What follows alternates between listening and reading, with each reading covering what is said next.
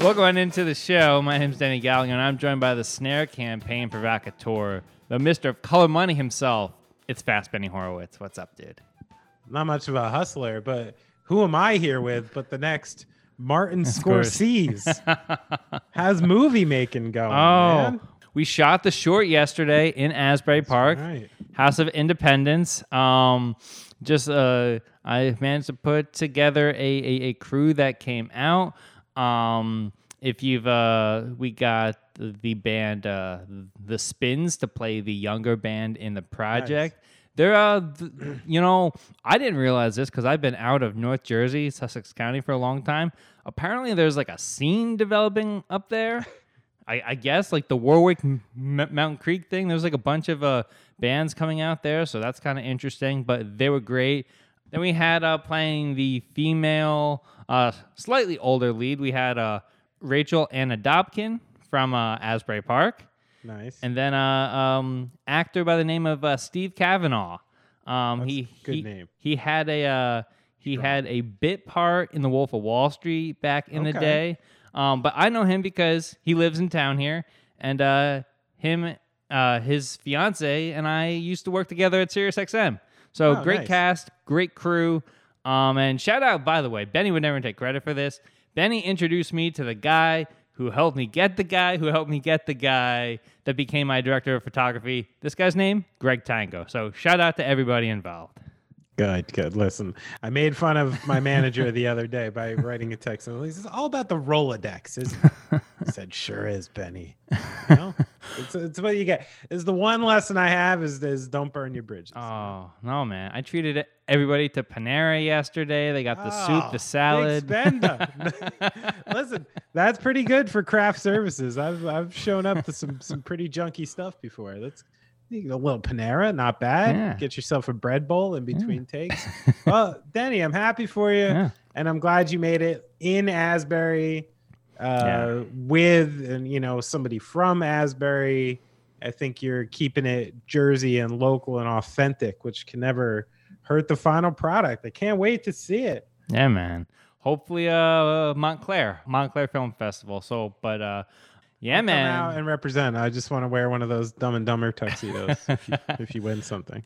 I love it. But uh, you brought up the manager thing, and, and I'm super curious. At what point did Gaslight get a manager? Because I feel like people don't really like talk about it. Like you go from like playing like the Court Tavern and stuff like that to manager, or how's that work?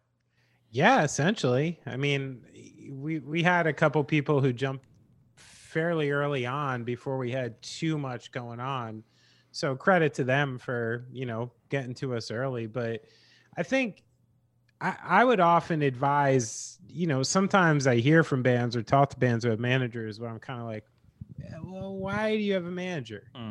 you know why are you even paying someone literally paying someone a percentage of money you're not making yet handling things that you could take care of yourself? So i do think uh, it's in most people's best interest especially in a band scenario to essentially do it all yourself until you can't do it yourself anymore. And when the two things start really colliding and you need that help that's the time to get a manager and Well- hopefully for you you have some people sniffing around by then. I mean that's the that's also the other caveat which is uh, borderline impossible sometimes. So that one i don't have an answer for. If no one's interested in your band i don't know what to do.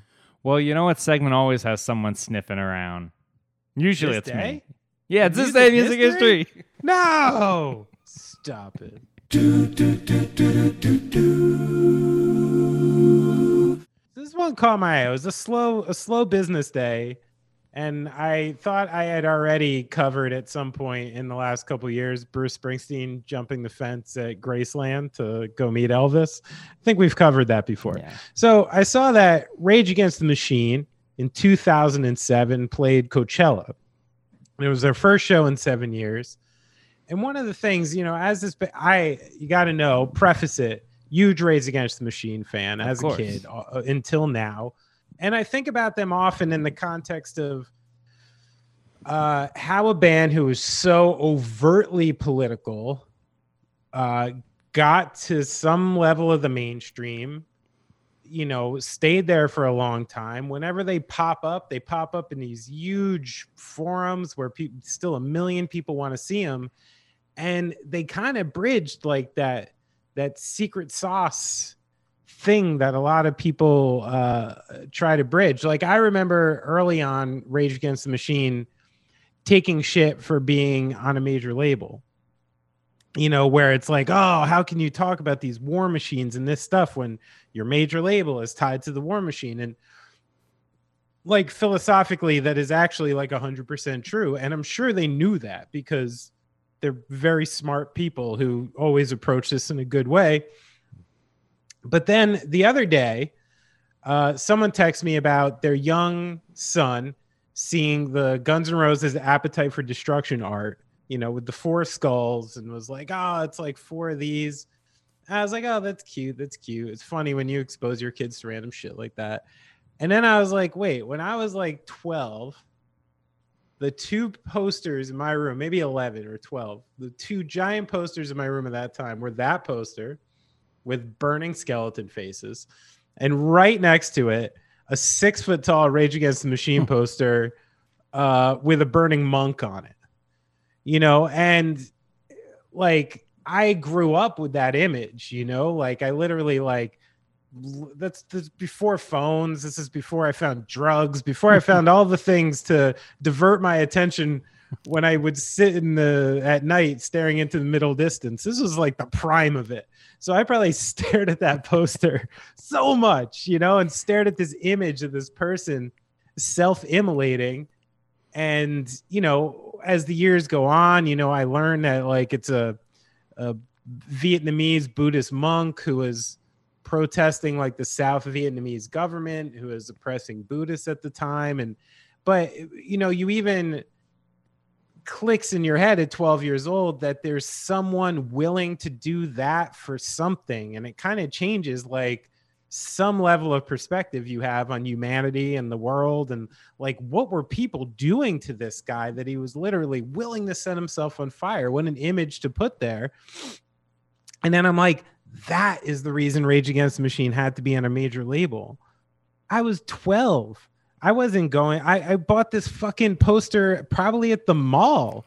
You know, like this was a major league. They were on MTV. They had this was big stuff. I probably bought it at like one of those one of those old record stores at the mall, and and I never would have seen it, and I would never would have known. I wouldn't have known who you know Leonard Peltier was, and and at some point Mumia Abu Jamal. Like I was introduced to all these things like via Rage Against the Machine, and probably the fact that they decided to sign to a major label to some degree. So, all that being said, in this day of music history, that was my thought about Rage Against the Machine playing Coachella in 07. And now they're doing a string of shows uh, in like Poland and Croatia, you know, like very intentionally close to the conflict. And they're still as relevant as ever. And it's, it's really a master class, particularly by Zach de la Rocha on like how to get to a certain point to present yourself and then just present yourself in a way that keeps it authentic the entire time. That guy's never done anything to make you question what he believes or what he thinks. And it's truly a master class in like uh in, in this style of presentation, you know? Yeah, that's super interesting what you said there because, you know, you think like a, a band that's been around forever isn't gonna keep trying to reinvent the wheel, but like reinvent the wheel by doing like sticking true to who they are, if that makes any sense whatsoever. And it's like sometimes you need a little bit of that muscle and, and the backing behind you to really stick up for what you believe in. It's it, it's super and the the interchange between art and commerce and a lot of this is one of the most interesting parts that that I think we discuss here all the time. Yeah, I mean, as we and all the great painters we know had to, you know, suck the dicks of kings and queens too. Like it's it's it's always been a part of it, and like my mom used to say, sometimes you got to play the game, you know. I got your next album title, "Sucking the Dicks of, kings, the dicks and of kings, and Queens," but in Latin, so it's fancy. Perfect. All right, Benny. On this day in 1998, Steven Tyler broke his knee at a concert in Anchorage, Alaska, delaying the Aerosmith's Nine Lives tour and and uh, necessitating camera angle adjustments for the filming of the "I Don't Want to Miss a Thing" video. So, at yeah, a, a uh, now I, I bring this up because you know I, I touched on the making of of the movie that I did yesterday, and dude I know you know a bunch about this.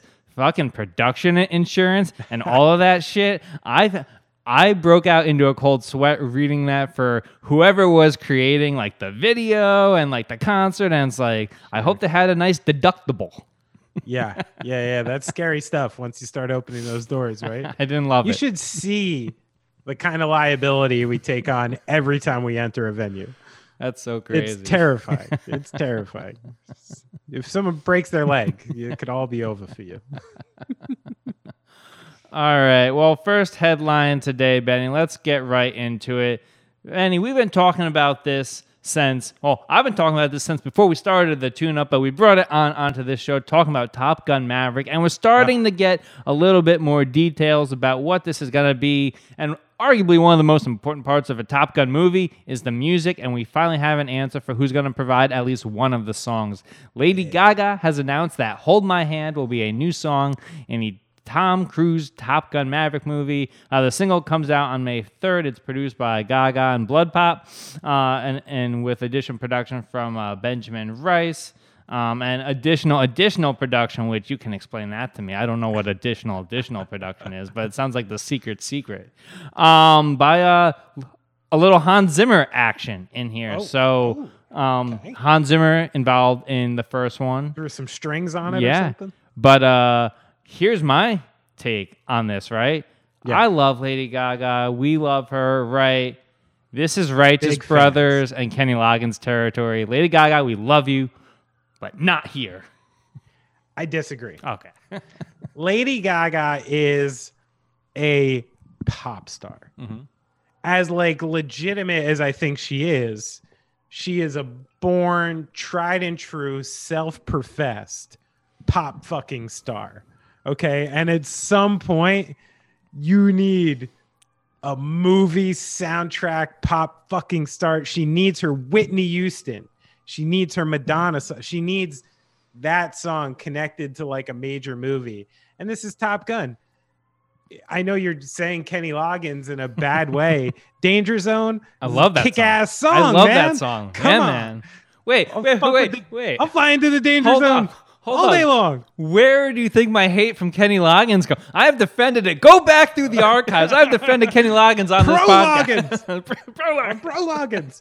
Um, so I'm actually I'm here for it. I even saw. Did you see the art Oh. with Lady Gaga and the Yeah. Top Gun logo and just oh come on. Oh, Here's here's my one problem with it. yeah. Okay. Her talking about the song scared me a little. Yeah. It was a beautiful sentiment sentiment. You know, she talked about like literally like putting a message out that like unifies the world and people.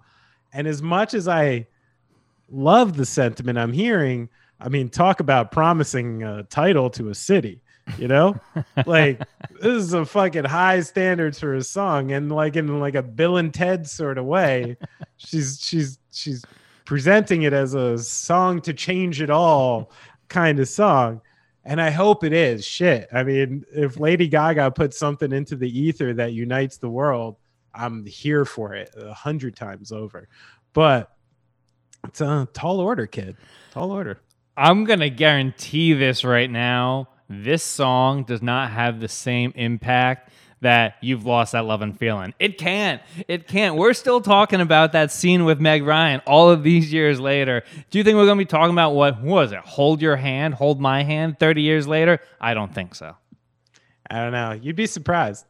You'd be surprised. I'm I'm not gonna I'm not I'm not uh, betting against. It's like it's like how I don't bet against LeBron. You know, getting you know like just I don't bet against her until I hear it. You know.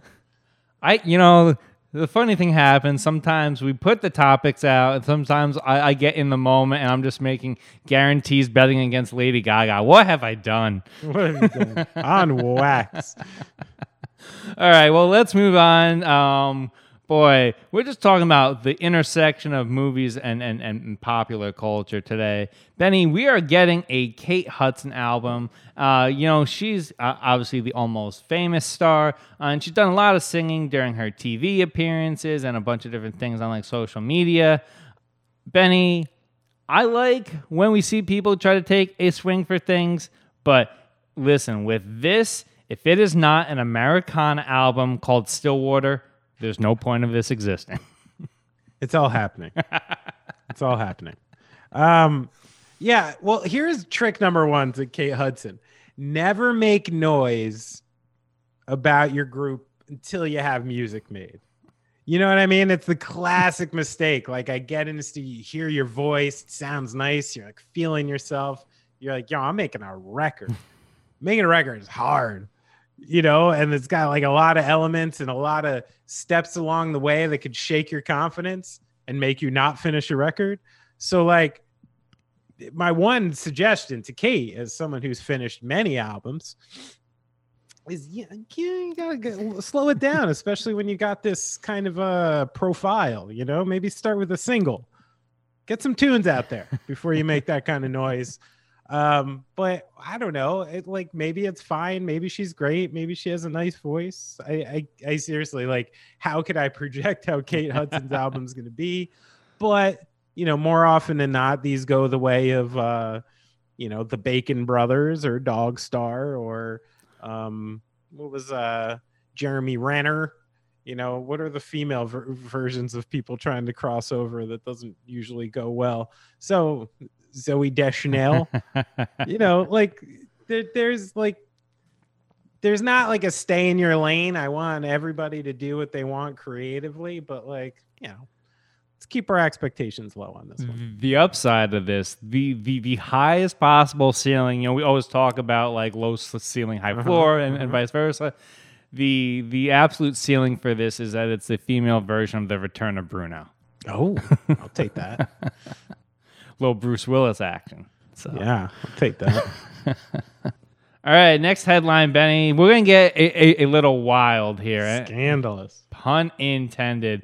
Um, so every year the film uh, industry has this giant summit in Las Vegas where essentially the theaters come out and they're like, "Hey, we want to put your movie in the theater." They present it kind of like for like ads for TV. They have those upfronts. This is that for the movies. So Olivia Wilde has a new movie coming out. It's got Harry Styles in it. It's got Florence Pugh. It's called "Don't Worry, Darling," which I, if if if, if uh, you're writing songs and you're Benny Horowitz, that's like okay, that's a it's a, it's a little close to home. It sounds uh, it's a little it's a little on the brand. Um, anyway, back on track here. So on Tuesday, she's doing the pitch at this meeting, and somebody comes up and throws a yellow encrypted envelope at her feet. And it turns out that it is divorce papers from Jason Sudeikis. Now, this is just a whole mess here. Harry Styles is in this movie. Apparently, an affair between Olivia Wilde and Harry Styles while she was married to Jason Sudeikis happened during filming this movie. So uh, very apropos stuff. But Benny, I wanted to, uh, I want to share because I know that this is all all gossip from what I've laid out here, but the, the interaction has Olivia Wilde after this happening ask, "This is for me, right?" And then it said, "Oh, it's marked personal and confidential." She's like very mysterious. I'm going to open it now. And she and then while she's like reading it and processing it. Totally stone cold face. She's like, "Is this a script? Okay, got it. Thank you." That's fucking that's fucking crazy. To to assume that just because someone's giving you an envelope and you're Olivia Wilde, you think it's a script, but it's just wild behavior. But Benny, I gotta ask you. You've been around a lot of venues, a lot of large events in your day. Let's talk security breaches. Yeah. Well, listen, that I mean that's the thing that stands out about this story. Like the fact that she was served I think it was child custody. It wasn't yeah. divorce. It was like child, child custody, custody agreement. Yeah. Some some I mean, it could have been like uh, run of the mill stuff that she even knew was going down. Like when you have a divorce, you in paper contractually figure out what you are responsible for for your children Mhm. and what will put you in jail. like this is some basic boilerplate shit. If someone sent it to fuck with her in a public place or not, how could I know? If we prove that, it certainly diminishes uh, the Ted Lasso way, Mm. but I'm not willing to say Yeah, that that's right. the case. we're Team Jason. Um, so the thing I think that stood out to me in this story is the fact that the person who served the papers was credentialed. So they had actually gone through the proper channels to get credentials for this event to serve papers. That is an extra level of dubious because it at the very least it took a fairly elaborate ruse on the phone to do. Like at the least, you can't do that in person. So someone had to know they were doing this, know she was there, either use uh, you know a you know a, a journalism credential they already had or a name they knew and lied their way into credentials for this event.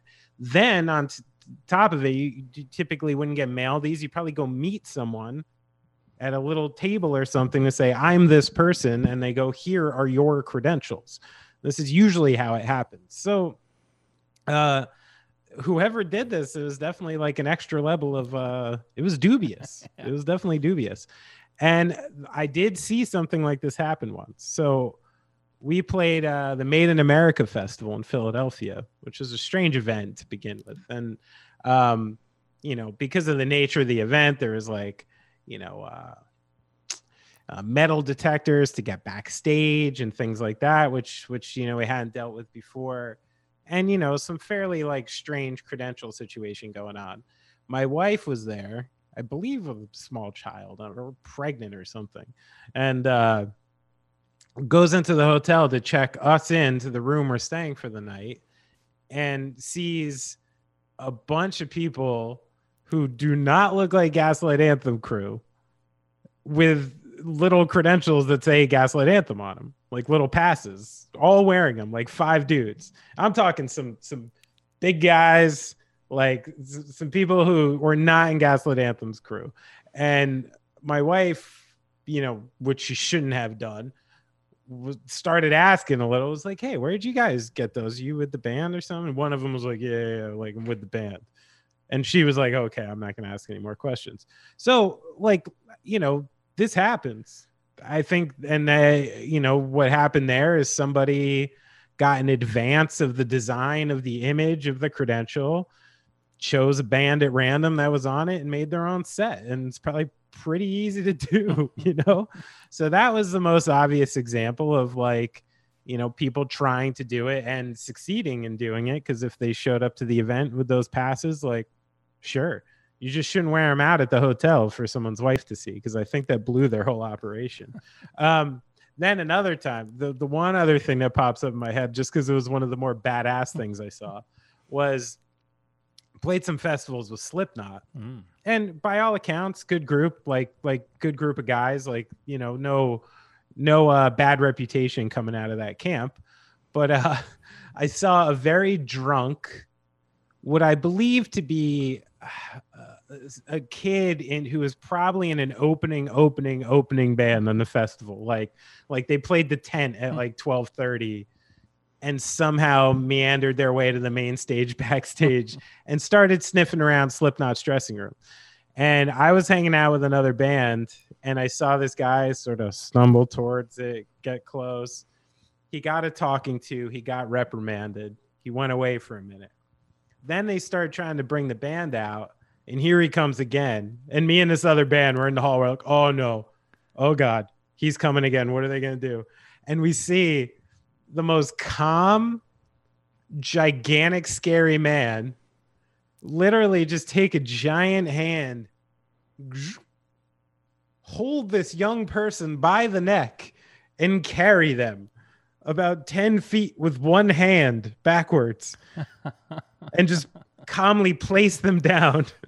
Literally like a giant handling a mushroom or something you know and just place them down and and meander them on their way. So uh, when it comes to stuff like that i guess there's two ways to try to get in you know the first way where you um uh you know try to scam backstage passes or you try to get past people like that, which bad move. Let me tell you, it's the same thing in sports media because I, I I have a couple super embarrassing stories there. So uh, wandered into the wrong the wrong section. I was covering a Red Bull game. I was covering a Red Bull game here in in Harrison. It's some like n- nothing game. They're playing like like Seattle or something like that. I make a, a wrong turn. I'm walking along the field, which is very common sometimes to get your seat Sure, right. sure. Um, and, and I was coming from like the press room. I was doing like pregame stuff. So I'm walking a- a- along the, the sideline, and I think that there's going to be a way to go in. Nope. Walk right in front of the Red Bull bench during the game. And the craziest thing, and I probably shouldn't be putting this on wax, no security. I just walked right up to my seat. Nobody bothered me. Jesse Marsch, now the coach over in uh, at Leeds, just looked at me like, "What the fuck are you doing?" The team looked at me like, "What the fuck are you doing?" And I just eh, listen. The key, if you're ever in a situation like that, just act like you're supposed to be there. That's it. Just act like you're supposed to be there. as as one of the great quotes from Michael Keaton in a film, The Paper. A confident wave and a clipboard will get you into 90% of the rooms in America. It's true. it's true. It's I've all never had the confident wave or the clipboard. I'm always like, uh, am I allowed in?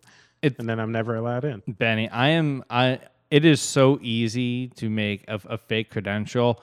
NBA a, a, a little harder, but in, in certain markets it, it works. Like Milwaukee, Oh, it used to work. Um, college basketball, you can do anything you want. You I've can, had fake state inspection stickers. like, I'm sure, fucking get into the building if you wanted to, for sure.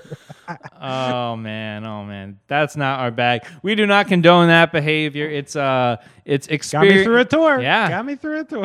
it's it, it's experiences uh lived as as a young journalist trying to make That's it. right. That's right. All right, so let's get into the hoops side of things here, Benny. And it's been a crazy week.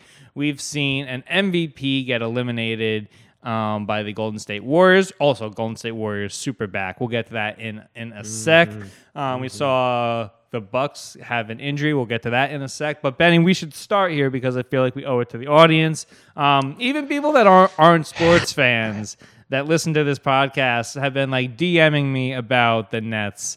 Um, so Benny, we you know the unfortunately the Nets season ended at the hand of the Boston Celtics in a four-game sweep. Unfortunate situation seeing uh, KD struggle this series. Um, exit interview here. What are your thoughts when it happened, and then what are your thoughts on the season now? All right. So, firstly, anybody who listens to this show will know that right when they made the James Harden trade, I did declare I half believe the Nets are punting on this season. I thought that they knew some of the teams in the East were too tough. The roster they put together was too weird. Joe Harris was not going to come back. I think they, you know, towards the end of the year, maybe they did believe Ben Simmons was going to come back, but they knew it was a question mark and they weren't sure. And making that kind of change that late in the year, I thought they knew this wasn't the title season. I don't think they knew they were going to get swept in the first round. I think they thought somewhere in the middle, maybe, like like maybe a second round out is probably what they really thought. So I do think the the players on the team and the coaches and the top brass are disappointed in that. I don't think this is exactly what they expected. But you watch this series not for very long and it became pretty obvious the these holes that they had were just far too glaring and they ran into the wrong team at the wrong time. I think there's a couple things in play here. Um hey, we ran into like The hottest team Uh, in the NBA. a, a- an all-time great defense. You know what I mean? This is turning into one of those like eh, maybe let's not say it until they run the table or something. But the type of numbers they've put up since you know the new year uh, and and until now are so far and away the best defensive numbers in the league. They're outpacing everyone by a mile, mm-hmm. and they had this great game plan for Durant. Everybody up and down just chipped at him, worked him down and they made a superstar look vulnerable. It's going to make him look vulnerable all off season, but I think it has a lot more to do with Boston than it does Kevin Durant. And you know, you're looking at this series where Marcus Smart and Jaylen Brown are at the one and the two the almost the entire time. And at any point for the Nets, you're running Kyrie Irving, Seth Curry, Patty Mills, Bruce Brown, any number of these guys. Brown, maybe I'll take even out of that list. Um, you know, any number of these, and Dragic, any number of these guys in the one and two hole. And, and we just like could not compete physically. We, we just had old little guys against fucking young, in their prime, beefy men. like when you were just watching like Dragic try to put a body on Jaylen Brown and Nah. stuff, it just it got sad. So, but the one thing I'm interested in, this Buck series will tell us, uh, is sometimes you don't know a team is here until something like this happens either. Yeah. And I think by the end of this series, you're like, you have the defensive player of the year, who's now your point guard and doing a very adequate job at such. Jaylen Brown is healthy. Jayson Tatum is proving himself as one of the best two way players in the league. And I'll go ahead and put him in like, just to be safe, like top eight, but you Hmm. could start making the argument he's into like seven, six. You know, he can start bumping some people.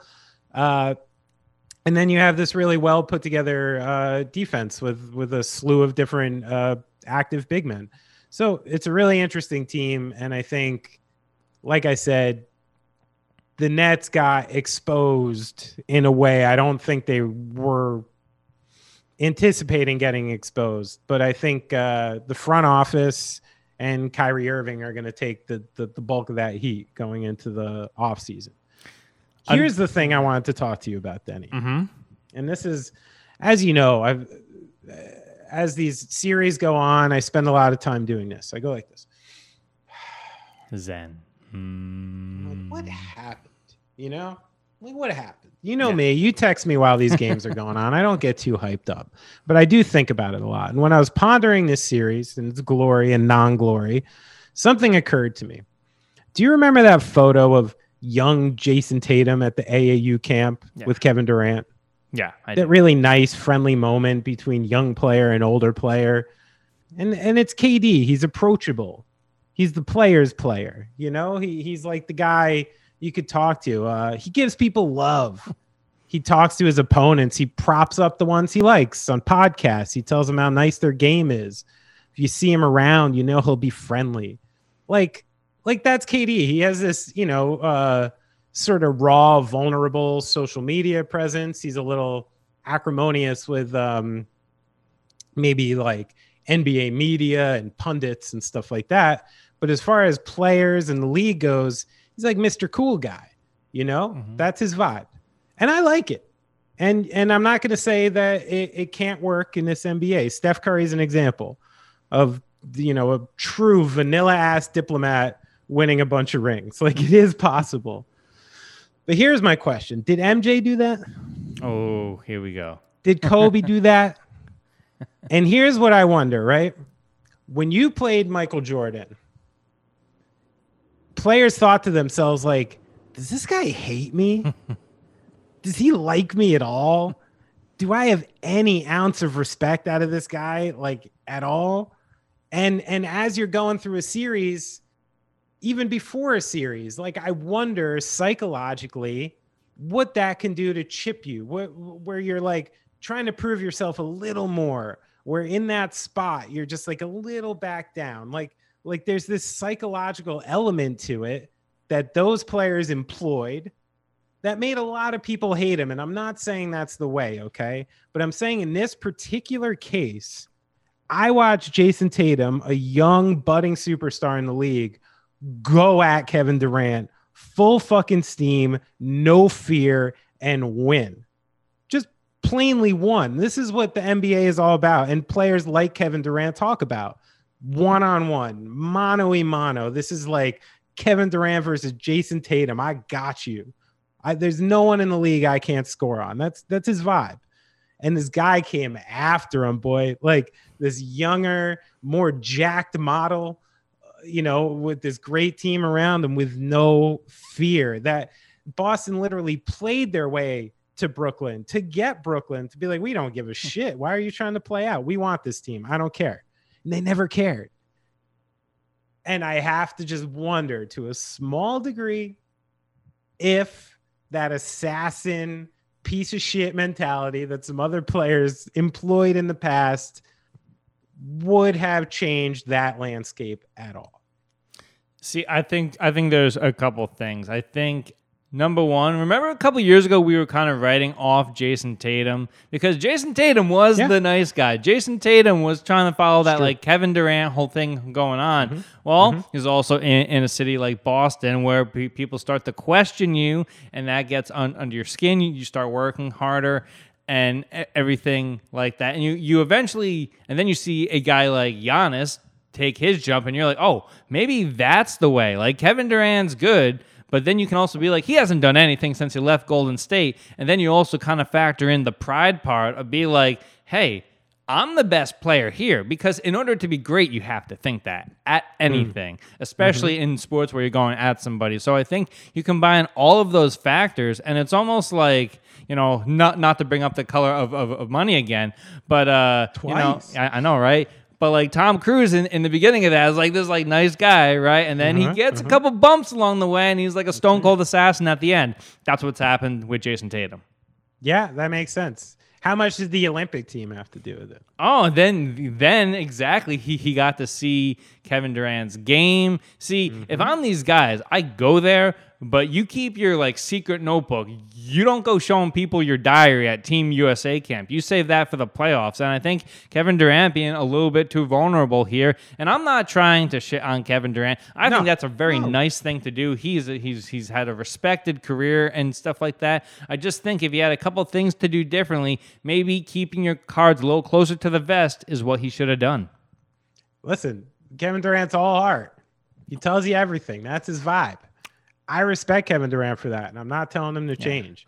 I just think perhaps, yeah, in this one instance, it bit him in the ass. Also, the other thing if you look at the beginning of Kevin Durant's career, this guy comes into the league. Nobody has that kind of length. Now it's like the common thing. You like like your Giannis's come in, Tatum. So every team kind of has a, a, version of that, and the weight programs are now designed to um because like what was the big knock against Kevin Durant in the beginning of his career? It's like oh this guy need, needs to bulk up, and he's still kind kind of skinny. So I think Slim Reaper. Yeah. Slim Reaper. So I think Tatum took a bunch of like oh there's like guys like Giannis and Draymond and, and like Steph that are like getting like Jack to be like, I got to do that. It's almost like remember when Tiger took the like the I've got to just start training like a marine and he yeah, won yeah. everything.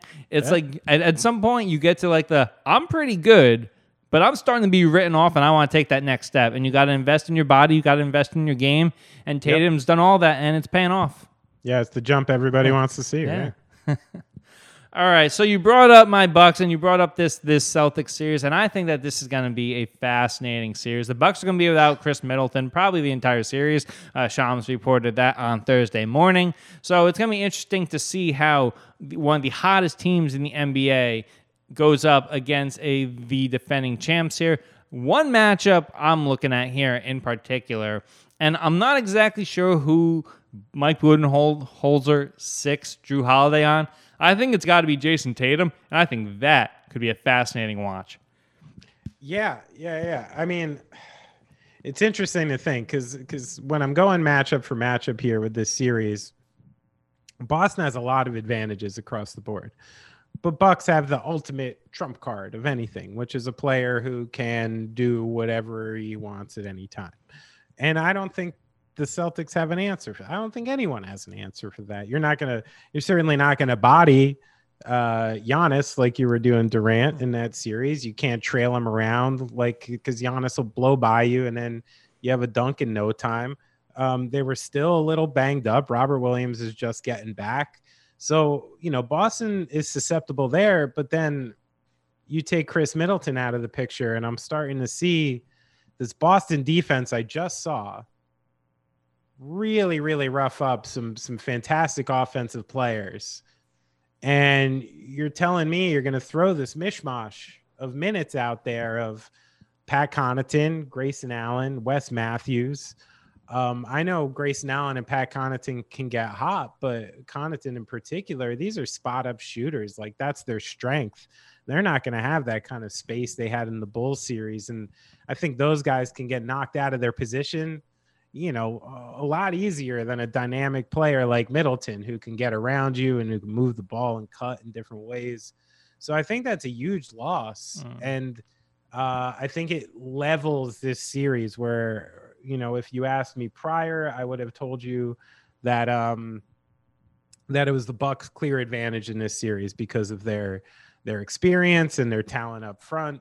Uh, but without Middleton, I'm I'm in like a real kind of throw my hands in the air sort of uh, scenario, and I almost think the one reason I kind of give the Bucks the advantage is this: I feel like it could be so close that whoever like really comes out here in game one and figures something out, you know, might win the entire thing because of it, because it's going to be so tight. And in that regard, I'm going to go ahead and give a little love to Bud and think that he's got something tricky up his sleeve as an experienced coach to get around in this first game before all the adjustments are made and I think that might give them a huge advantage over like the whole series. I think the one thing that gives them the advantage, or Boston the advantage, because I, I, believe Boston will have home court in this series because they're the uh, they're the two seed, right? Which is already going to make it an incredibly difficult thing for them. But the the, the one thing that I'm, I'm interested in, so it's gonna be the battle of the old guys, Brook Lopez hmm. versus Al, Al, Horford. Which it's like you think about that at first, be like, huh, that's not that interesting. But when Brook is on the floor, Giannis has space to. And by the way, I don't. Nobody's talking about this, but Giannis's footwork in the postseason, specifically hmm. in a crowd uh, in like the dunker spot, this postseason has been incredible. His, his ability to pivot, it's almost KG esque. Like I know back in the day, he used to work with mm. KG a bunch, and the way like KG would like hesitate and use all that, it's almost like Giannis is doing that now. So when you put Lopez on the floor, it, it kind of uh, spaces things out a little bit, and then you got those four shooters, and if they can find their spots and it, it's all going to have to kind of go through like your Grace Allens and Bobby Portis's uh, with Khris Middleton out. That's going to be a very interesting thing. So when I kind of look at it, right, you, you're probably going to have Jaylen Brown on Bobby Portis. I think that's advantage Brown every time, especially defensively. And then uh, you're going to have, whoa, what's that? Robert Williams on Grayson Allen. I don't like that at all. So you kind of start to look at these match matchups, and you talked about the Celtics being the hottest defensive team in the league. I don't see how with the Bucks lineup that they can put out there that they're going to be able to uh, get by the Celtics. I know, I'm saying it. I don't know. I'm starting to talk myself into the Bucks sitting here thinking. I really am. And one of the reasons is like, you know, watching that that net series, if there was anywhere I found Boston vulnerable, it was in some of these touches that Claxton and Drummond were getting within like eight feet or mm. cut into the hoop. And uh, Drummond and Claxton both happen to be exceptionally bad finishers like bad, bad. Yeah. Like Drummond's got stone fucking hands. It's one of the reasons his plus minuses are so bad while he gets so many rebounds is you know, he he blows a lot of entry passes and Claxton just doesn't know how to finish and is just awful at the line.